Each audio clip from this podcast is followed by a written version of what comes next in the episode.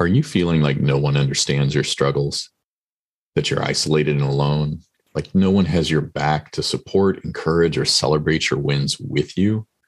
Well, let me personally invite you to join me in the Living Fearless Today Facebook group. Hey, we recently launched the group and are open to other men just like you who want to know their worth, value, and purpose to grow in confidence, find their worth, and appreciate their contributions. So if you simply search Living Fearless Today on Facebook and uh, then just click to join us.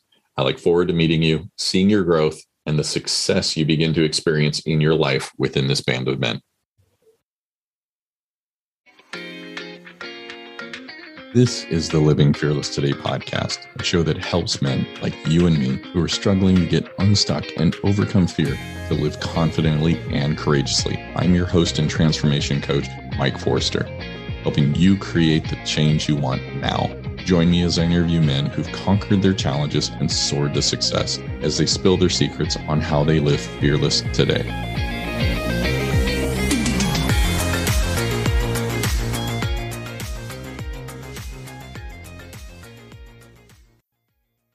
Hello, Angus. Thank you for joining joining me here today. Um, Want to introduce Angus Nelson. Angus Nelson is a men's coach. He has just a huge depth of understanding of what we as men face. Um, he is very open, honest, and transparent about he, how he has come through it, overcome it, and how he's also leading other men to make that same uh, transformation and change. So, if you would join me in welcoming Angus. Uh, how are you doing today, Angus? I'm doing great. It's great to be here, Mike. Thanks so much for inviting me. I appreciate it. Thank you. Um, hey, if we could start off uh, today with just having you share like where you're at today, both within business, you know, your personal side. What does life look like for for you at this time? Sure. Uh, so I live in Nashville, Tennessee. I'm married with three kids. I was born at a very young age. Uh, obviously, I've grown a lot since then. I have an identical twin brother. So I had a womb mate. It was a womb with a view. Put on bump hashtag dad jokes all day. Yes. Um, and so now I work as a men's performance coach. My clients that I work with are high performers, high achievers, and I help them use what I call my conscious design lifestyle it's a technique and a methodology where I help them bridge the success they've had in their lives into fulfillment. Because it's one thing to have success in business and yet have a crappy marriage. It's uh, possible to have your finances all awry, to find yourself in debt, or be in a place where you just wake up in the morning, look into the mirror, and say, What have I done? I haven't built something that's bringing fulfillment and significance. And so my role is to come in and kind of bridge the gap by reframing some of the things that you're seen as your validation, some of the ways you're seeing yourself. Most of my guys, again, from this high achieving, high performing, have built incredible businesses or worlds around themselves. And now they're the bottleneck to their own future success because they've got the ideas, they've got the answers, and everybody's always coming to them. And so, me helping them to reframe that, to delegate, to f- create some life and work um, integration is some of the most significant stuff uh, that I do. And it all comes down to the first part of it is mindset. And we'll talk about that more from, um, you know, what that actually looks like. But that's what I do. And um, like I said, great to be here. And I'm looking forward to being able to share a story and connect with your audience in a way that I think most dudes, and especially, you know, just, just to clarify, I work with men. For those of you that are in a place of transition of your own, my hope is that you're going to get a place of hope you're going to hear words of encouragement and to know that wherever you're at and whatever you're experiencing, that you're not alone. And that's vital, I think, because so many of us believe that what we're experiencing, where we're at, it's just us, and there's nothing further from the truth. Um, yeah, you know, it's the worst is is not only that, but then in isolation, everything seems normal we think that whatever we're experiencing like this is the way it's supposed to be and we're living at this place of defaults like we've we've acquiesced to the circumstances around us. And like before we started you know i, I shared that little phrase of we you know we've heard this before that life is either happening to us or it's happening for us. Mm-hmm. You know, when you're that victim, like everything's happening to me, like, why, God, why? Shake your fists up at the air. You know, like that is the most ridiculous thing. But when you're alone, when you're isolated, you start to believe like this is true. And it's simply not. So, guys don't have an association, a vulnerability, a transparency with other men where they can feel safe and be able to contend and to process a lot of their own personal pain. So how how are you doing that? Like you're obviously in a much healthier place, a different place from where you were isolated. Mm-hmm. How do you how have you gone about creating those relationships around you where you have those open conversations with men that it's hey this is where i'm at this is what's going on and then what do what do you also bring to the table in those relationships where do you have to be mindset wise and, and perspective uh, kind of um, so so I'll, I'll I'll come from the top and then I'll go to the bottom. So in the top, I'd say you have to be super intentional. You have to be vulnerable. You have to be transparent. As a dude coming into this stuff, like I'm sorry, what? Like I don't have the skills for that. Mm, I'm not going to admit that. No way. Are you kidding me? I'm not going to be weak. That's for wusses. No way. Like we have all these preconceived mindsets around connection.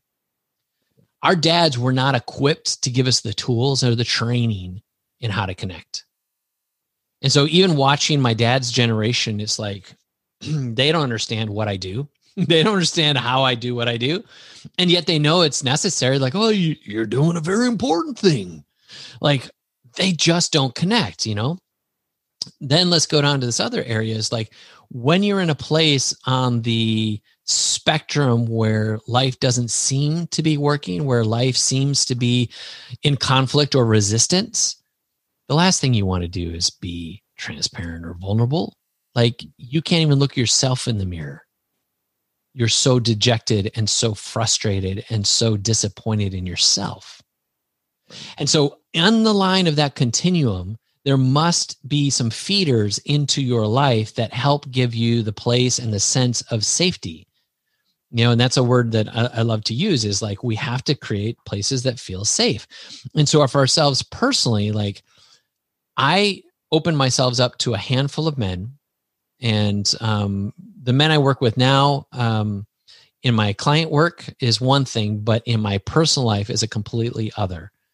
I have some friends who are in masterminds. I'm in a couple of different masterminds where those guys have open dialogue with me, and but that's on a mastermind level. And then I have other friends of mine who are my share my beers, smoke a cigar, and we go deep, right? Yeah. And there's a, a term I call trading daggers daggers are those things that if anyone else knew could tear you down they could take you out. Um, it could be stuff that could destroy your marriage stuff that could destroy your reputation stuff that could you know destroy your future. But in these kinds of circles like we're trying to process like what do i do with this? How did i get here? What am i what am i going to do about this? Because every one of us at our lives have been a bonehead we have done something like what was i thinking? You know? Um, some of my you know story includes addiction where i was drinking like a fish i was addicted to pornography and that is the kind of toxic environment it does not play well into relationships you know either in marriage or friends or even in business and when I am very open and candid about my story, mm-hmm. like, here's my favorite line when you show yourself vulnerable, you give others permission to do the same. Yes, very much and the so. Connection, right? And when the connection I have with men is built on a level where I'm going to give you my dagger first, then the invitation is if you're open, this is how I can tell you'll give me a dagger back. So, how are you testing that relationship without giving somebody like when you're talking about a dagger? You know, mm-hmm. it's like you give them a dagger, but you you don't want to give them like something that I I would assume is going to be too much of a, a cut. Are you kind of gauging, saying, "Hey, I'll give you a, a smaller dagger," before you give them the bigger dagger? Right. Um, so that's gonna be different in many situations. So here's here's what I don't mean. What I don't mean is I just met you for the first time. Let me barf my stuff on your plate. That is not what I'm saying. I mean, these are guys that I've had rapport. We've spent some time together. We've shared a couple of cocktails in different environments. Like this has been an organic expression of of, of relationship, right? Mm-hmm. So don't hear me where wrong where I'm like I walk up to somebody like I have porn problems. Like not what I'm trying to portray here what I am saying is when you get together and you start finding these kinds of characters in your life, there's a sense about them. Like you can kind of tell, like, this dude's been through the stuff. Like he seems like he's really balanced and whatever. And then he can throw out a small dagger.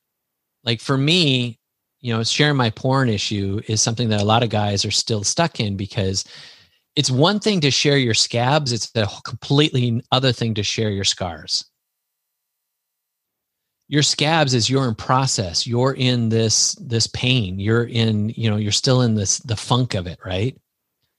When you share your scars it means i've overcome. I'm in a different place and so for me to share some of what i share is coming from the scars not the scabs so when you share something you're sharing something because it's something that you in some way in your form in your family or whatever you've dealt with it emotionally psychologically.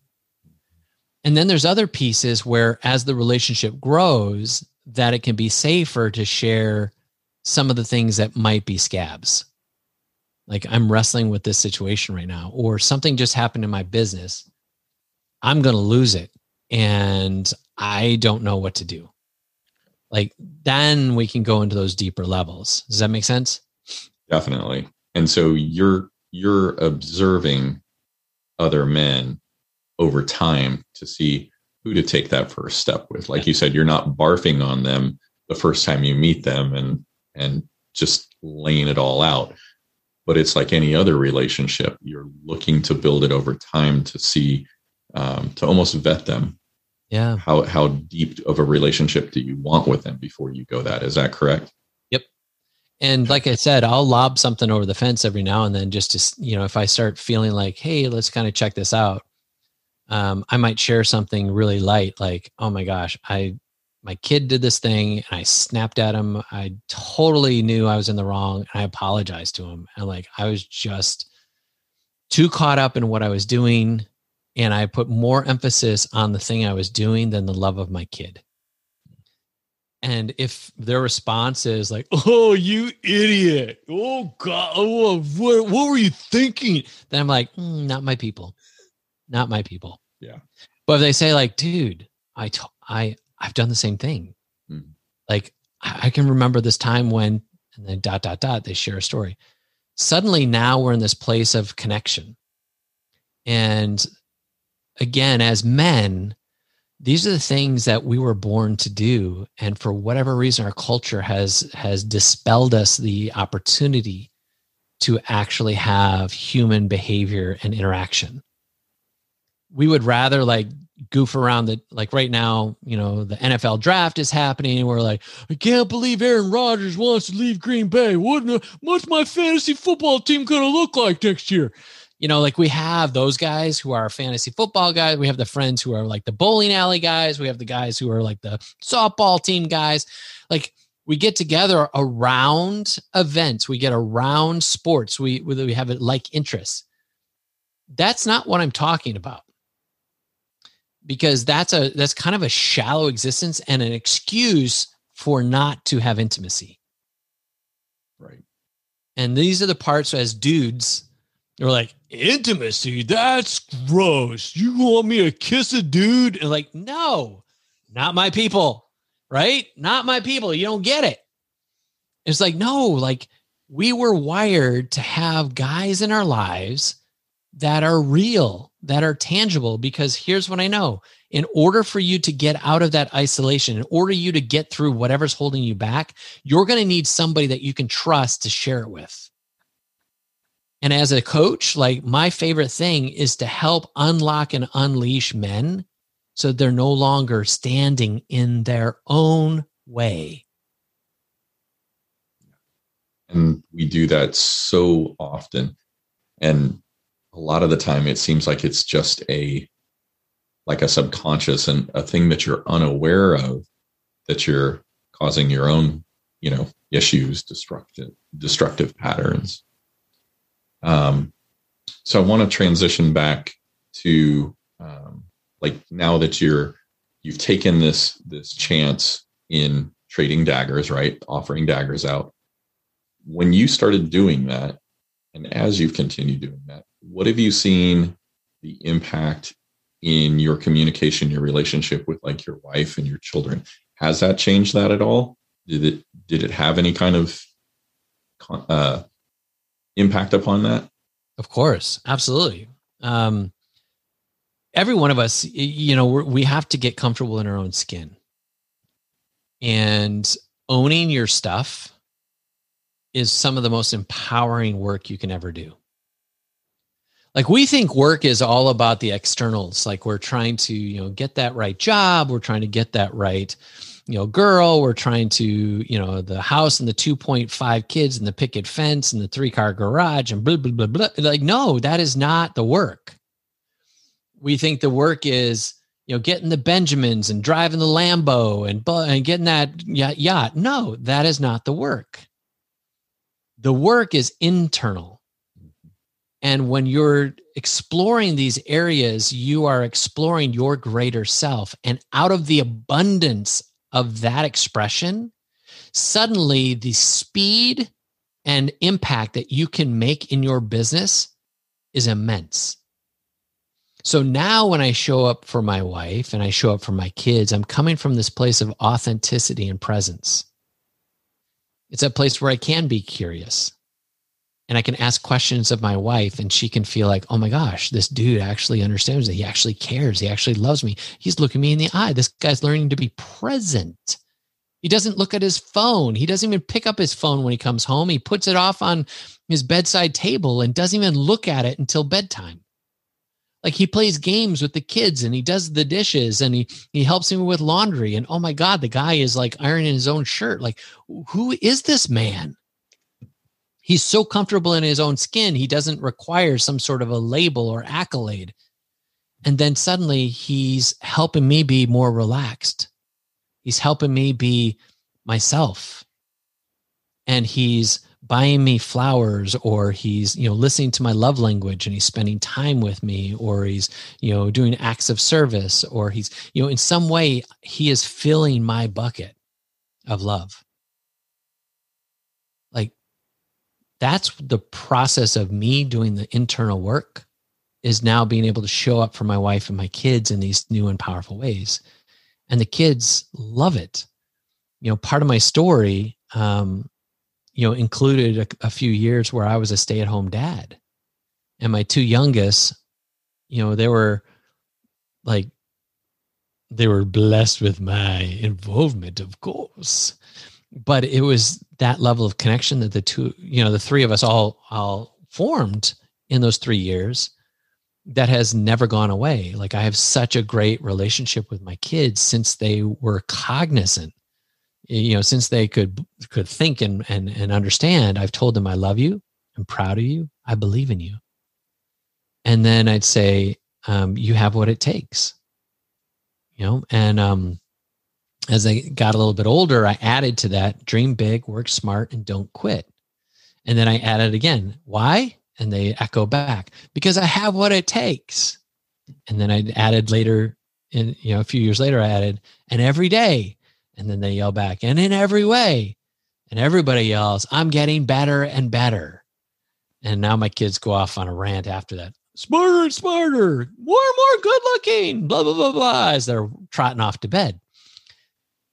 So I've been super intentional with my family, but it started with me first being intentional intentional with me. And how old are your children now? Now my oldest is 25. Um, she's technically she's my stepchild, but I have never referred to her as such. She's my kid. I came into her life when she was nine. She put me through the gauntlet to try and see if I was going to run away, if I was going to back down. On the Enneagram, she is an eight. So she's what's called a challenger, an eight wing seven, uh, to be more precise. I'm a three wing two. So when she would look for challenge, I thought she was being pissy and rebellious.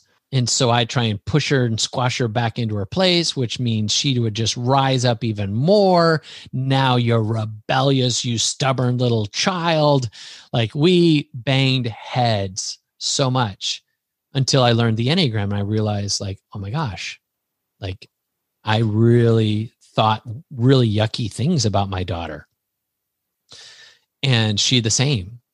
And once we came to that understanding, like we're best of buds now and we joke about it. We laugh about it. Like she'll say something, I'll like rise to the occasion. And what we realize is like for her, when I rise to that occasion, that's how she respects me.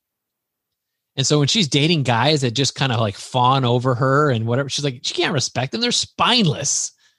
You know, so that's the oldest. And then I have a 12 year old who is my uh, singer. She's my actress. She's my fashionista. She makes her own clothes. She does her own sewing. Um, she's totally into I Love Lucy. Like Lucille Ball is her hero. Her second hero would probably be um, Carol Burnett. So I'm like, gosh, this girl's going to have some comedy chops when she gets older. She's taking in the right, you know, um, heroes. And then my son, he's uh, 10, he'll be 11 shortly. And he's into Rubik's Cubes and Dude Perfect and uh, he's just gotten into 3D printing. And uh, next, I think he'll be into coding, is kind of like the trajectory he's going down. He's getting into all these cool and funky stuff. He's the book smart kid. He takes in everything. Both the oldest and the youngest are like totally book smart. Of course, the middle one I told you is just like artistic and creative, and she's people smart. She's the empath. Mm-hmm. Um, the youngest, the son, um, like remembers everything and he's followed uh, NFL football since he was probably three or four. And he has a little book with like jersey numbers, and he's like, eventually he wants to be a general manager. That's his dream in the NFL. And uh, he came up with an idea for a farm team uh, that he called the what do you call them? The uh, Huntington Beach Whale Sharks is his farm team. And uh, at the time, he wanted Aaron Rodgers and uh, Andrew Luck to be his quarterbacks. Um, yeah, neither is that going to be true. Well, I don't know. There's some talks right now about Aaron Rodgers leaving, leaving Green Bay, but we'll save that for a different podcast. so that's my kids. That was a long winded, as you can tell. I'm really proud of these guys. They're awesome. You have a lot to be proud of. Um, and then so your your son it sounds like he'll be moving into like a raspberry pi and all that kind of stuff so you're going to have all kinds of like legos and all those bots and all that stuff yeah we definitely have all the legos um the bots i'll even have to learn that because i know about raspberry pi when you say it at least i know what it is you know um I'll help you out when you get there. Angus. All right. Well, he's he'll figure it out. He's those are some of the things that even 3D printing, like he's given all the technical terms and the different printers and the different levels and you know cadence of how it all works. I'm like, oh, got me. And he knows all the different algorithms for his Rubik's cubes. And there's different cubes. Like now they've got like those three by threes, and then there's four by fours and five by fives, and then he has these triangles, and all, it's just too much. I don't know how he remembers it all. It's crazy. That's his gifting. It is. And in and in you being you now, you've unleashed him to be what he's able to be gifted in and, and absolutely he is. So yep. I don't try and make him in my image. I, I don't try with any of my kids to make them follow anything I think they should do. I just find out where their skill set is and I just dive in. Like, what do you want to do? And let me th- do whatever I can in my power to you know make that thing come alive. That's because um, I, I realized and we homeschool our kids you know um, it's a little bit different. My wife she's wicked smart which is probably where the kids get it from. Um, she's got two master's degrees and she actually used to be the director of enrollment for a large uh, community college. They had like 15000 students. So she's seen you know the gamut. But the kids that always seemed to be most prepared were these homeschool kids and you know you and i were were um, mature enough that we remember when homeschool was a little weird and nerdy. Oh yeah. And it's come a long way since then. Like some of the things these kids are doing is so cool and the people that are involved are making it even cooler um, where they have programs that kids can be in and all these different resources are available for like maker spaces and technology and museums and my kids take in such a wealth of information i was never exposed to. Plus we took a year off in 2014 and just traveled and every month we are in a different city from aruba to san diego. Mm. and the kids have experienced all of these different foods and you know cultures and um, language. And like to me giving those kids those experiences only ignites them to see the world through different eyes and in the same work that i'm doing with men today i'm trying to instill in my kids in whatever ways are possible to understand that you've fallen in line and just following the context that we know in culture can ultimately make you super miserable. Hmm. And one of the biggest things that I think most people miss out on was shared to us by some great oracles of the UK uh, some years ago. And I don't know if you're familiar with these super wise and and um, and beautiful souls called the Spice Girls, who asked us the question: "Tell me what you want, what you really, really want," which is actually a statement, but let's just say it's a question because we won't give ourselves permission to decide what we actually want. When I ask somebody, what do you want? They'll always tell me what they don't want. That's where we ultimately end up. Second of all, it's like when you do figure out, oh, well, I think this is what I want, we won't give ourselves permission to actually go after it. Why is that? And and like second part of that is in defining what we don't want. Why is that dangerous? you know, if you look at things of faith, things of historic nature, things of psychology, all of is based on this premise of out of your heart comes the issues of life. So the things that are in you are the same things that are without you. The things that are in us that are calling us our intuition, our spirit, our soul, whatever you want to call it, is like pulling us into these different areas of life.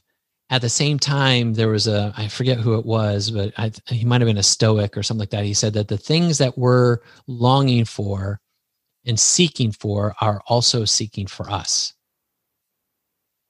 And so there's this element where it's easier for us to fit in because throughout the thousands of millennia that we've been around, um, debatable, whatever those years are, I might have been embellishing, but tribally, we're used to belonging to a community. And if you went outside of that community in our actions, our beliefs, uh, or behavior, um, then you could be ostracized, you could be outcast, you could be pushed out, and that meant you die. You're outside of the protection, the provision of your tribe, of your community. And so we've been kind of indoctrinated just through our historic nature of having to fit in to the people groups that we surround ourselves with. And that can be locally or that can be, you know, in a state, you know, kind of context or a national state, a people group, a race, a uh, nationality. Like all of those become these labels we put upon ourselves, and then we must stay inside of those labels. That's the way we've always known ourselves to be. And so there's a subcontext that fits into our subconscious. So now that becomes what's called a belief box. This is what I call it. Your beliefs have these boundaries that are the fence in which your conscious feels safe. But if I do anything outside of those boundaries, then like I don't know what to expect. I've never been here before. I don't I'm not comfortable here. And what we'll find is anytime you try to do something big or awesome or audacious, some subconscious script will play into gear in your head. Who do you think you are? You don't have what it takes. You're not worthy. You don't deserve. And suddenly we'll start making choices that will self sabotage ourselves and push us back into the box. This is self sabotage in its quintessential self. So we're programmed to stay safe. Our subconscious is constantly trying to keep us safe because of the programming we've had through the generations. In order for people to grow, the people who really do significant things in the world, they have to intentionally blast through those boundaries. Maybe those boundaries around money. I was raised in poverty. I believe that I can't make more money than my dad did. I believe if you make money, you'll be evil and you'll do stupid things. I believe that if you make money, that um, you know, fill in the blank. I was going to be really crass, but this is a PG show. Um, it could be around your family of origin. The dad is always in charge. The woman stays at home and cooks and cleans. And this is a very traditional way. This is the only way. It will always be this way. Now you're stuck in these paradox right? Or paradox in these paradigms. That's the border. That's the the box, right? If you can step out of these things and say, maybe the way I've always seen the world is wrong, or maybe it's different, then A, I have to admit that in my isolation, I've accepted this thing as normal. And now I'm going to choose that I want a new normal. And so I break through that box. I'm going to face some fear. I'm going to face some intimidation. I'm going to face maybe some imposter syndrome as I adjust to these new normals. So if I'm only comfortable at making $40,000 a year, it's really difficult for me to even believe that I would make $100,000 a year until I do. And then my decision then is to normalize that as this is my normal quality of life until I make the next level and then the next level and the next level. And each one of those is new levels, new devils, facing new fear, new intimidation, new imposter syndrome, and you know, a new persona or caliber of people that you hang around. All of this from these contexts of getting through those things that are the limiting beliefs, these upper limits that we all have, are creating our boxes of our belief systems. And here's what I know. In your this is such a long answer to your short question. Okay. in your core i'm just laying it down i'm just dropping bombs here. In your core is your belief system and your brain is wired to always seek equilibrium or validation with how you see you that's your belief, that's your identity. So, most of my work is to elevate the identity of how you see you. Your brain will then go into solution mode. It wants that equilibrium. So, it will attract or create opportunities, relationships, conversations, experiences that will now validate the way you believe about you. So, if you feel really crappy about you, guess what you get to attract? Crap. Crap right? It's like, why am I dating the same girl over and over again? She just has a different face, but they act the same, they do the same, they believe the same. They're always treating me in a certain way. It was like, guess what? You're attracting your favorite pain. You have attracted somebody that is only validating the crappy way you see you. You're in a marriage and you've been married for a period of time, and now suddenly you start to grow, and that partner of yours is now saying, Who do you think you are? And if it's an unhealthy relationship and now it's this codependency where she was used to seeing you in a certain way and you start to mature out of that, that's going to create conflict. And that's when divorce happens. When one spouse starts growing and the other one chooses not to.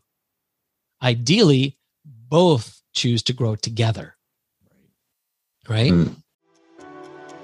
Hi, Coach Mike here. Hey, thanks so much for listening to the Living Fearless Today podcast.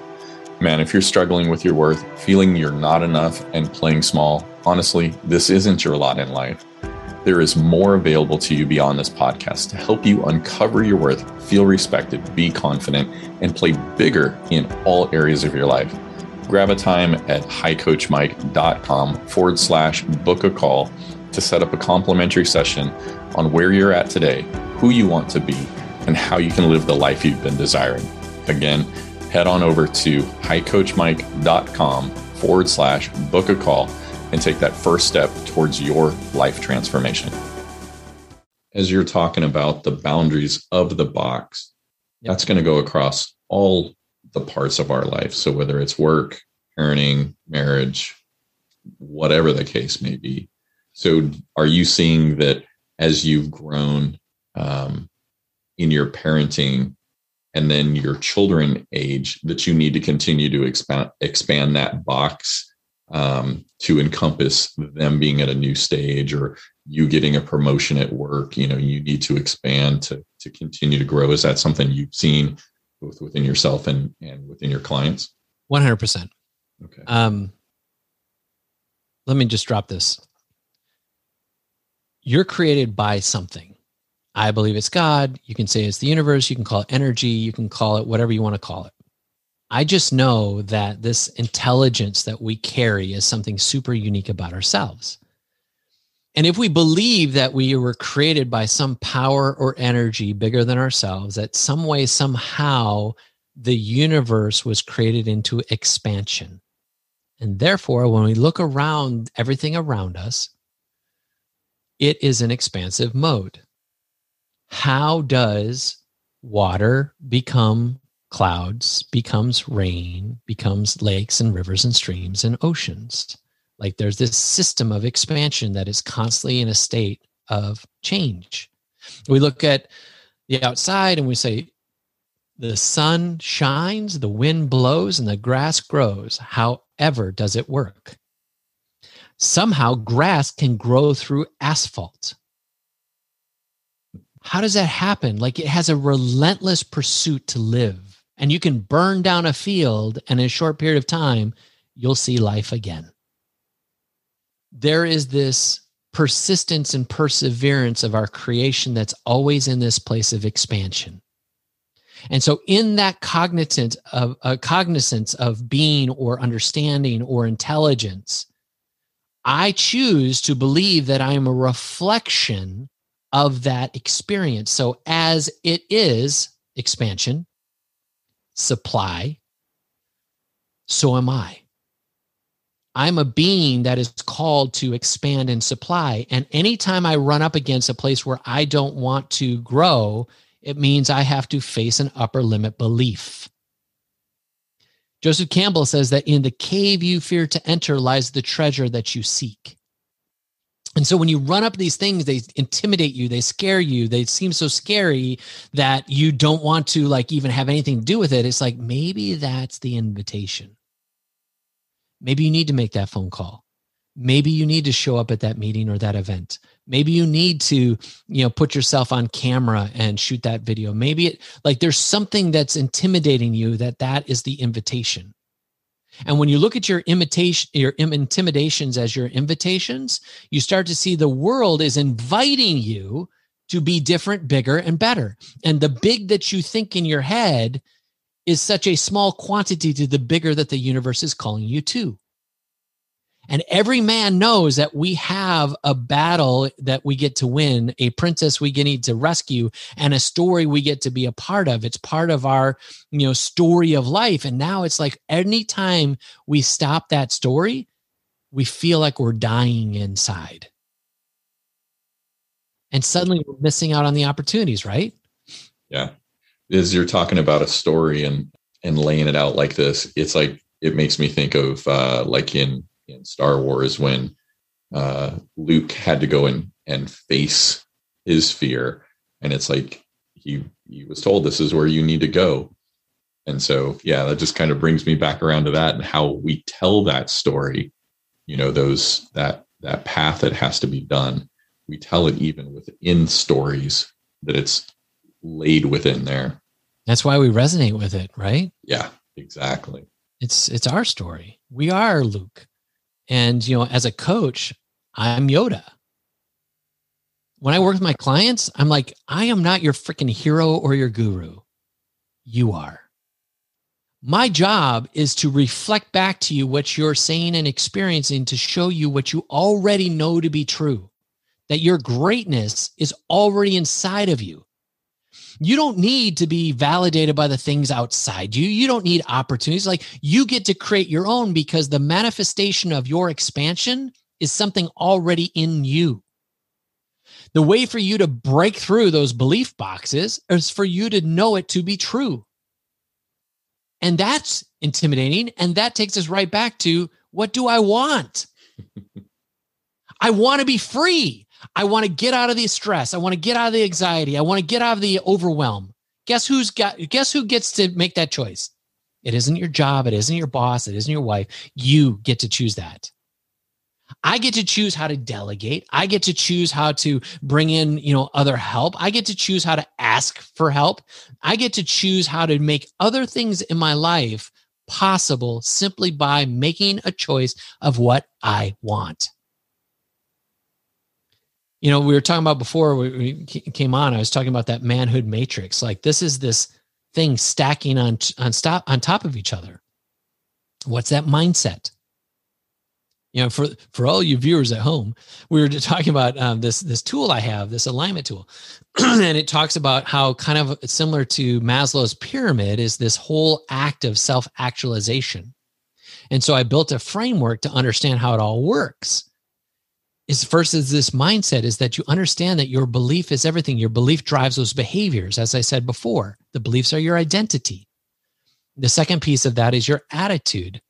Uh, stacked on top of your um, mindset and your beliefs is this attitude is the life around me is happening for me not to me. I'm not a victim.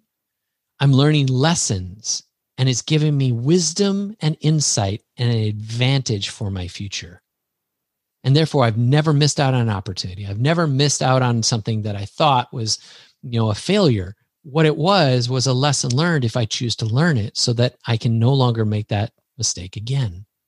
Now I have this advantage. I know these things.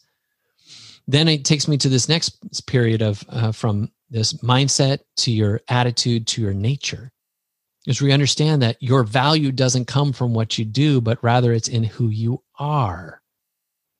Your power is not external, your power is internal. Therefore, you're no longer striving to make things happen so that you can get the accolades, get the flowers, get the awards. That stuff is fleeting. Instead, you focus internally to become focused on becoming the man you need to be. And then the doing that you do will become a product of that overflow and that excess. And now you're coming from a place of supply, a place of power, a place of abundance. And from that nature, you see yourself where the world is bigger than you. And now you slip into contribution. This is this place of humility where you start to take your gifts and talents and skills and you pour it out to the people around you because it's coming from this place of abundance.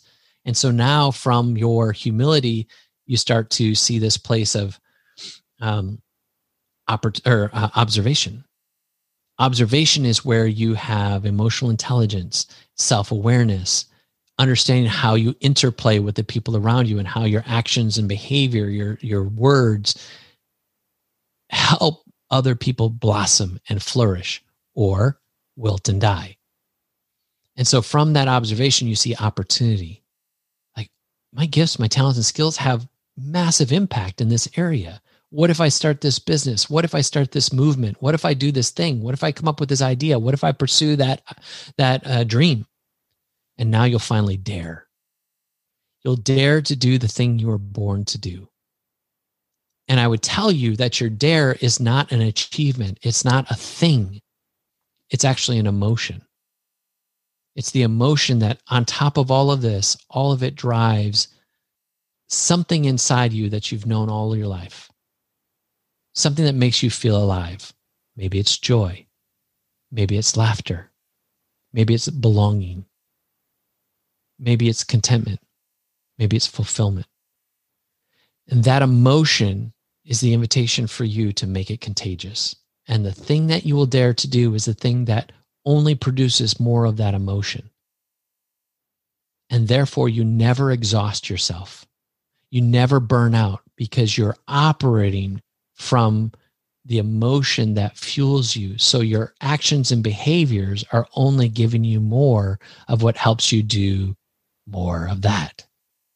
That's the sweet spot that fear keeps us from so much. I mean, it's like, I, I mean, I look back at, at my life and how I did things and fear, like you've talked about, kept me playing small, kept me from, from taking that dare and so I never moved up like what you've laid out as far as that pyramid of getting to dare because I was down so afraid at other levels that I never moved up the pyramid until I took that risk, like you talked about, of trading daggers and and being able to do that that observation, the, the reflection, and do the work.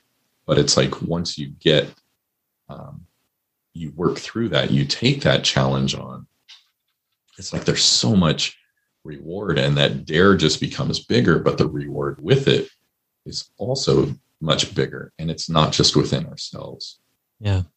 Um, so the question that i always ask guys and this is what i'll ask you you who are listening to this in your office in your car on your run while you're mowing the lawn i want to get in your ear right now to say who must you become in order to do the thing you see in your heart to do. You're going to blame it on circumstances. You're going to blame it on all the things you have to do, and you're going to get caught up in all the overwhelm of all the details. And I would tell you the beginning of your journey is like building a building. First, you go deep, first, you dig out the foundation, and therefore it's internal. And doing the work internally that you grow as a man is the thing that becomes the foundation that makes the expression of that man so much faster, so much more efficient, and so much easier. And so my clients, in 90 days of working with them, don't even recognize their old selves because it happens so fast once you change the way you see you. And that's the core of the story. Yeah, that's like the foundation that you have to focus on. So it's easy to look at you now, Angus, and go, oh my gosh, life, you've just had this silver spoon life. Like you've got all the answers, everything's glamorous, it's just super easy. But Angus, you know, going back to that victim mindset, what holds us captive, you don't know my story. Angus, would you mind sharing like what's that journey been? Um, and and how you got to where you are now because it always hasn't been this way for you. Right. My first business, I was in my late 20s. My brother and I started this uh, nonprofit organization. And it was an arts driven youth center. On the outside, it was amazing. We were in this small town in central Wisconsin. We had traveled a lot. My parents had told us to grab a backpack and go.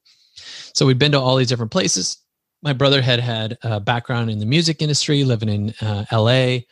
Um, we, I, I had lived in a bunch of other cities, and um, the thing we wanted to bring back to our hometown was something for the young people, something they would otherwise never get to experience. So we created a cyber cafe. You remember those? Yes. Where you had computers and internet, and this is 1998, 99. And so that was really new for central Wisconsin where we're at. And we did concerts. And so we brought in concerts from people from all over the country, some even international. They were passing through. We'd catch them between Milwaukee and Minnesota, uh, or excuse me, Minneapolis and Chicago. And so we had some really awesome acts come through our, our small little cafe. We had 15,000 kids come through. We put on two music festivals. Our first music festival was a headliner of this band called Train. Ever heard of Train? They're amazing, right? They've exploded since then and put out tons and tons of records since. Um, and they don't even call them records anymore. I've just aged myself. And you and I both. in that same, in that, well, people still listen to records, I guess, all the old school vinyl folk. Um, we got ourselves into debt in that pursuit of trying to do something really big and audacious. We made some mistakes and uh, we went too big too fast. And I didn't know how to ask for help. I didn't know how to delegate. I didn't know how to do so many things that I know how to do today.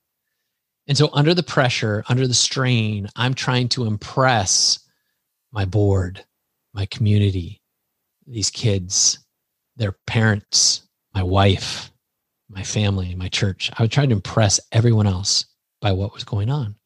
So I wouldn't dare share what I was experiencing or what I was feeling. So I started coping with the pain. And it started with porn. And out of that shame drove me to alcohol. And from that, I started sleeping around. It was sex. And in short order, I lost my marriage, that business, and my self worth. It took me three years of counseling and living as a recluse. Like I'm a very social, you know, outspoken, like out in the community kind of guy, really extroverted. And suddenly I want nothing to do with people. I'm filled with so much shame and so much guilt, so much uh, just pain. And I dove head deep even more into alcohol after that, um, trying to get through all of it. And uh, a lot of country songs to be uh, written about that season. And then I found grace. Like I grew up in an understanding of um, the faith circles that were very legalistic. And so, hence, I carried that even more shame than I probably needed to. But when I discovered grace, that I was loved simply because who I was, not because of what I do, it changed me. And there was a book um, that this author had written, and I'm like, this dude's cool. He wrote a bunch of other books. I started reading those, and then I'm like, dang it, I'm just going to sit under this guy for a year. And he was in Huntsville, Alabama. So I put my house on the market. I moved to Alabama and I went to go sit under this guy for a year. And this guy taught me more about emotional wholeness and well being and psychology and Eastern philosophy. And it revolutionized the way I see myself. Meanwhile, I met a girl and at the end of that year, I'm like, well, maybe I'll stick around, see how this flies. And that's who I'm married to today. Is this woman who saw me in that place where I was still in transition and had enough empathy and compassion in me to say, oh, I'll give this guy a try. And the two of us, you know, put a lot of work into our relationship right out the gate um, by going to a counselor even before we were dating we went and saw a, a relationship counselor and started working through crap. And then we started dating officially. And um, a couple of years later, we got engaged out on Rockefeller Plaza on the ice underneath the Christmas tree. And uh, what would that be? December 2006. And we got married 7707.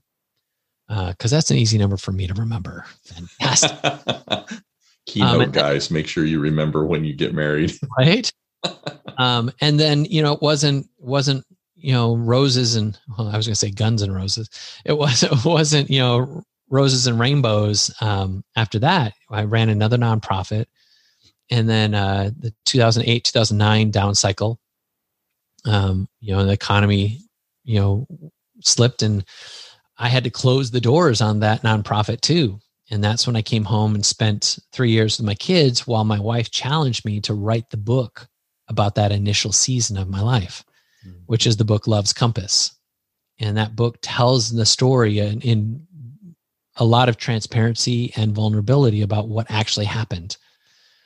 And then how I met my wife and some of the lessons that I learned. launched that book, got into social media in trying to promote it and uh, ended up meeting some people who were also fathers and and uh, from that space where I had started writing about things like a dad blogger. And so I started dad blogging, started getting invited to uh, some different events. And uh, long story short, I met a guy who was working in corporate, wanted to start an association, and it gave me a shot. And for three years, I ran an association of Fortune 500 brands, everything from Walmart to General Electric to Whole Foods, Coca Cola, BMW, like go down the list. I spoke on stages from Adobe to Coke to Walmart to Swisscom and um, a whole bunch of different places, all from these small beginnings. Because I did the work inside, I got elevated. And then inside of those association conversations, I'm talking with people who have gone to the best schools. They're working obviously at companies you'd give your left arm for, hmm. making great money. And so many of them were still miserable. And that's when I thought, huh, this coaching thing is a thing because I'm on these calls walking them through their stuff. And so over the next couple years, I started another company and that didn't go well. Um, there were five of us, all corporate, long sales cycles. And um, and then even once we finished the work, we were on these net 90 and net 120 uh, of getting paid. And I burned through all of my savings. And then I started living on credit cards and got down to about $423 to my name. All my credit cards were maxed. And something had to change. I sold my house, paid off all the debt, dealt with all the the uh, depression and and stuff that comes with you know feeling like I had failed, but I had done enough work. I'm like, this is not me. What does this make possible? And that's a phrase that I've used in my coaching ever since because when I made that decision to just say, what does this make possible? It went from I have a failed business, I had to sell the house, and now you know we've got nothing to that didn't work but i know something will work and thank god we had a house that had great equity in this fantastic nashville home you know uh, market that helped us be able to bridge this gap let's go find a really cool apartment that inspires us one on the lake and let's rebuild something we really want and what did I really want to do? I wanted to coach. And so I worked some little side gigs and got another job and stuff like that. But the whole intention on the side was I started building up my clientele. And for the next three years, I started taking on clients and learning the rhythms and learning the systems and learning tools and resources that would help my clients best and framed out a work that has now become what I call Evolve Men. And now the story of Evolve Men is helping men see in themselves their own greatness getting out of their own way and evolving into the men they've always wanted to be. And I left my job during the um, pandemic through uh, forced uh, uh, exit, uh, getting laid off. And that suddenly was the wings to the dream suddenly becoming possible because that was the question I asked. What does this make possible? I already had the clients. I already have the systems. I already have the tools. And I've been squirreling away cash for the last year. I've got the money. Let's do this. And I've never looked back. That's awesome.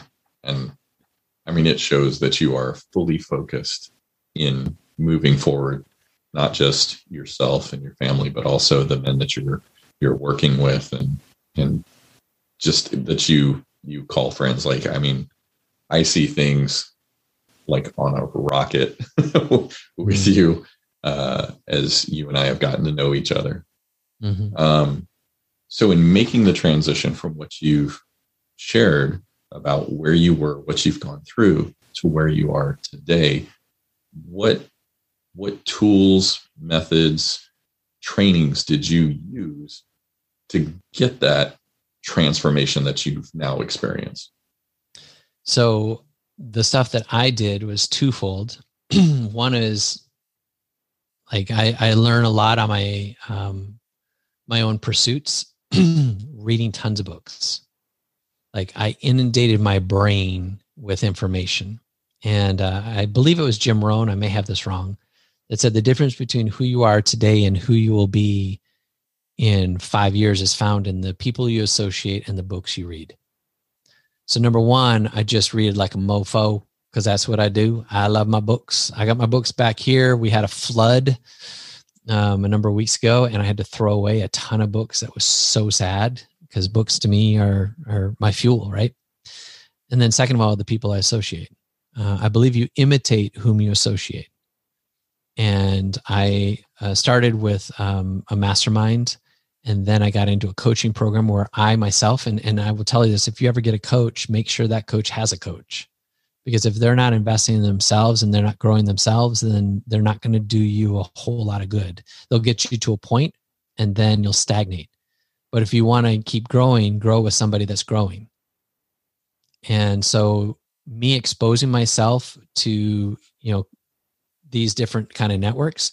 It started off a free mastermind I'm still a part of today, where it's me and some other entrepreneurs. We meet once a month. That was free, no problem, no investment, but also not any pain. Because pain, growth is pain. It's like it's forcing you to deal with this stuff, right? Yeah. So I dropped 10 grand and got another program to challenge me that was a big pill to swallow, but I knew that to go where I wanted to go, I had to make an investment. And that got me around even bigger dreamers, bigger thinkers, people who made way more money than I. And, and I have this conviction I always want to be the dumbest, poorest person in the room because that's the only way I'm going to grow.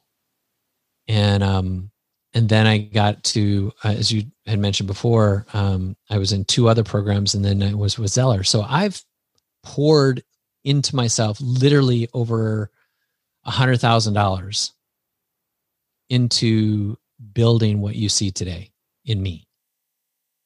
I'd and that's to, what's that? Sorry, go ahead. I was just going to say, and this is the interesting thing is it's not something that you see tangibly. It's not like a car, it's not like a house. It's the man who is comfortable in his skin, who shows up for his wife and shows up for his kids and is able to navigate difficult things and bring wisdom and patience, presence, and quiet confidence anywhere he goes. Like I did that work. And I also didn't do that work. I had other people who asked me hard questions, got in my face, and challenged me. And I rose to the occasion. You know, so there's this kind of cool correlation of paradox where if you want friends, you first have to be friendly. If you want to get, you first have to give. If you want to live, you first have to die. Dying to your old self your old belief systems, your old limiting, piss poor, wallowing excuses, and understand that your personal power is something that you already possess, and it's only you who can possess it. Only you can get after it. Only you can mine out your own gold. And I think that death component is is really visible in when you you said you want to be the poorest like poorest person in a room not the most powerful person in the room not the richest because it's like so many times that's where our ego wants to take us mm-hmm. is i want to be the person that's looked up to not the person that's there to learn and look up to other people that is just so powerful right there because it's contrary to what is comfortable.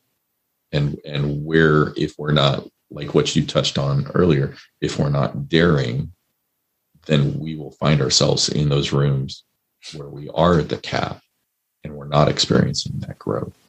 Angus thank you so much for all that you have shared both the knowledge the transparency in your journey where you're at today. How can how can men reach out to you? And how can they also um, find your your book love's compass sure um, so find me at angusnelson.com i have a new website coming that now matches the power and the the um, the the brand that i exude um, so you'll find me on angusnelson.com you can find my book on Amazon or anywhere that you like to buy your books. Love's Compass by Angus Nelson. There's another book called Love's Compass, not my book. Make sure it has Angus on it. Otherwise, you're going to be reading a seedy little, like, romantic drama uh, fiction uh, book, um, which I've never actually read. I have no interest in reading, but hey, maybe that's your jam. Um, and then that that tool I was just telling you about the uh, the manhood matrix. You can find that really easily at angusnelson.com forward slash matrix. And you can download that for free. It's not going to cost you anything.